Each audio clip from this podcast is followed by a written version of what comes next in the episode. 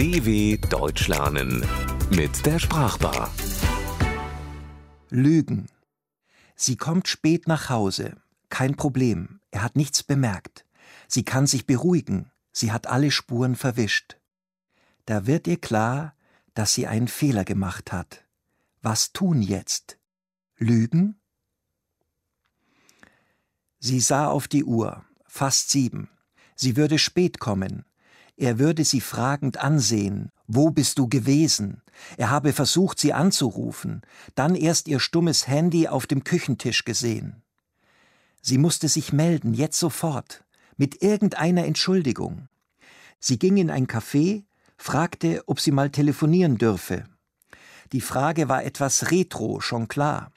Aber der junge Barmann nickte lächelnd und reichte ihr ein Handy über die Theke. Sie zögerte einen Moment. Seine Nummer? Egal, dann eben Festnetz. Aber was sagen? Shopping? Aber wo waren dann ihre Einkaufstaschen? Yoga? Ohne Sportsachen? Was sonst? Was könnte sie. Er ging nicht dran. Vielleicht war er noch joggen gegangen oder drüben bei Selma und Karl. Besser so, viel besser, dachte sie erleichtert. Plötzlich der Anrufbeantworter, seine gut gelaunte Stimme. Wir sind nicht zu Hause, freuen uns aber. Ihre Lust, ihre Sehnsucht, dieser Stimme einfach zu glauben. Äh, ich bin's, Schatz, hörte sie sich sagen. Du, ich, ich, ich sitze gerade noch im Café mit Pia. Die geht morgen schon wieder auf große Reise. Und da haben wir uns ein bisschen verquatscht. Ich begleite sie jetzt noch kurz nach Hause und dann komme ich. Bis gleich. Diese verdammten Messages. Plötzlich soll man sprechen und jedes Wort wird registriert. Gnadenlos. Sie gab das Telefon zurück, blieb an der Theke stehen. Pia, Pia. Vielleicht war das gar nicht so schlecht. Eine gute Freundin von beiden, aber keine von denen, die er von sich aus anrufen würde. Außerdem stimmte es wirklich, dass Pia morgen wegfuhr. Hatte sie doch neulich erzählt. Als Sales Manager eines Modelabels war sie ständig unterwegs. Die Geschichte war sogar sehr gut. Erleichtert ließ sie sich auf einen der Barhocker sinken. Plötzlich stand ein Glas Prosecco vor ihr. Dahinter das Lächeln des Barmanns. Der geht aufs Haus. Nur telefonieren, das geht bei uns nicht und Sie haben doch noch ein bisschen Zeit. Als sie eine knappe Stunde später nach Hause kam, war alles dunkel.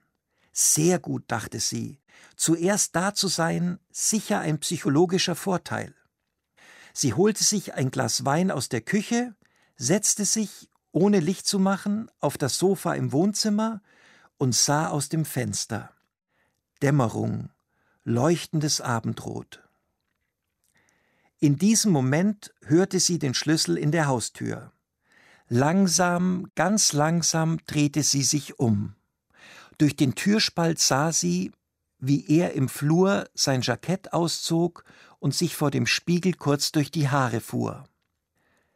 Da bist du ja, sagte sie freundlich. Er drehte sich um. Mein Gott, hast du mich erschreckt? Warum sitzt du denn so im Dunklen? Uff, ich bin auch erst gerade nach Hause gekommen, lächelte sie, sie hatte sich vorgenommen, so nah wie möglich an der Wahrheit zu bleiben. Und hab's mir erst mal bequem gemacht. Außerdem, schau mal raus. Er kam ins Wohnzimmer, beugte sich über sie und gab ihr einen Kuss auf die Stirn. Sie zeigte aus dem Fenster. Sieh mal, was für ein herrliches Abendrot. Er streifte die Schuhe ab und ließ sich neben ihr aufs Sofa fallen. Ein Glas Wein, Liebling?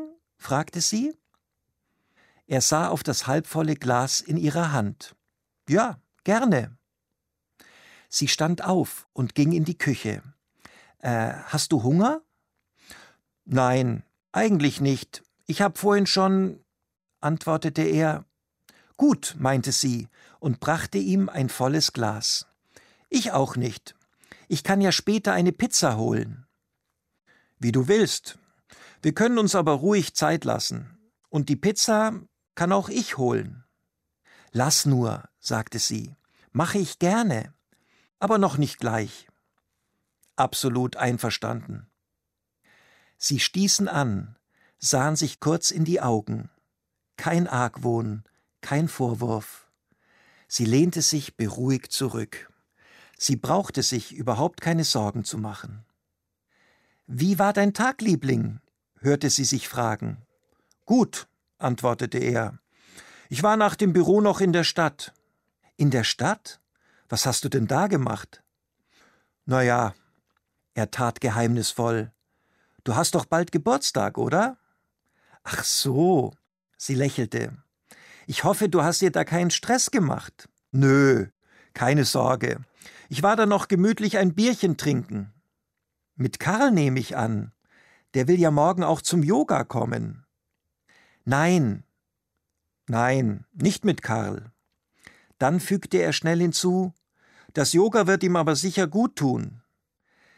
Einen Augenblick Stille, absolute Stille. Äh, mit wem warst du nun einen trinken? nahm sie das Gespräch wieder auf. Sein Blick, als würde er die Frage nicht ganz verstehen. Ach so, mit Pia. Ich war mit Pia in der Haifischbar. Mit Pia? Ich hab sie angerufen, erklärte er, wegen des Geschenkes. Ich brauchte da eine Expertin. Du weißt doch, allein bin ich da völlig verloren. Die Nachricht fiel ihr ein, die verdammte Nachricht. Pia fährt doch morgen weg, aber sie hatte noch ein wenig Zeit, also haben wir uns auf ein Aperitif getroffen. Sie hatte echt gute Tipps. Sie kennt dich wirklich gut, muss ich sagen. Besser als ich, du wirst staunen. Die Nachricht, die verdammte Nachricht. Sie wollte einen Schluck trinken, setzte das Glas aber wieder ab. Was ist denn los mit dir? Du hast doch nichts dagegen, dass ich mit Pia über dein Geschenk spreche, oder? Er grinste. Hey, du, du wirst doch nicht eifersüchtig sein. Nein, sagte sie leise, bestimmt nicht. Na also. Er leerte sein Glas, stand auf und ging zum Lichtschalter. Nein, flüsterte sie, bitte nicht. Wie du willst, meinte er verwundert und löschte das Licht wieder. Sie wollte aufspringen, ihm irgendwie zuvorkommen, aber er stand bereits neben dem Telefon. Hast du die Nachrichten schon abgehört? fragte er. Sie sah zum Fenster hinaus. Plötzlich fast absolute Dunkelheit. Nein, sagte sie, doch, ich, ich meine, da ist nichts. Er beugte sich über den Anrufbeantworter. Da sehe ich aber eine Zwei leuchten. Das ist nichts Wichtiges, rief sie schnell, Wir wirklich nicht. Na, ich höre es nochmal ab. Er drückte den Knopf. Sie ballte beide Hände zu einer Faust. Sie haben zwei Nachrichten, sagte die sterile Stimme. Nachricht Nummer eins. Erhalten heute um 18.52 Uhr. Piep. Ich bin's, Schatz. Du, ich sitze gerade noch. Sie wartete. Sie wartete auf irgendetwas, aber es blieb ganz still. Sie wartete auf seine Schritte, auf einen Schrei, darauf, dass sein Glas auf dem Boden zerbrach. Aber sie hörte nichts, nicht einmal, dass er das verdammte Ding wenigstens abschaltete. Er stand irgendwo hinter ihr, und es war, als ob beide den Atem anhielten. Sie wagte nicht, sich umzudrehen. Sie starrte einfach nach draußen, in diese plötzliche Dunkelheit. Piep, piep, piep kam es vom Band. Und dann in die Stille hinein Nachricht Nummer zwei. Erhalten heute um 19.17 Uhr. Piep. Hallo, meine Lieben, hier ist Pia. Es ist schon Montagabend, kurz nach sieben. Ich habe es leider nicht mehr geschafft, euch früher anzurufen. Ich wollte mich aber wenigstens noch verabschieden.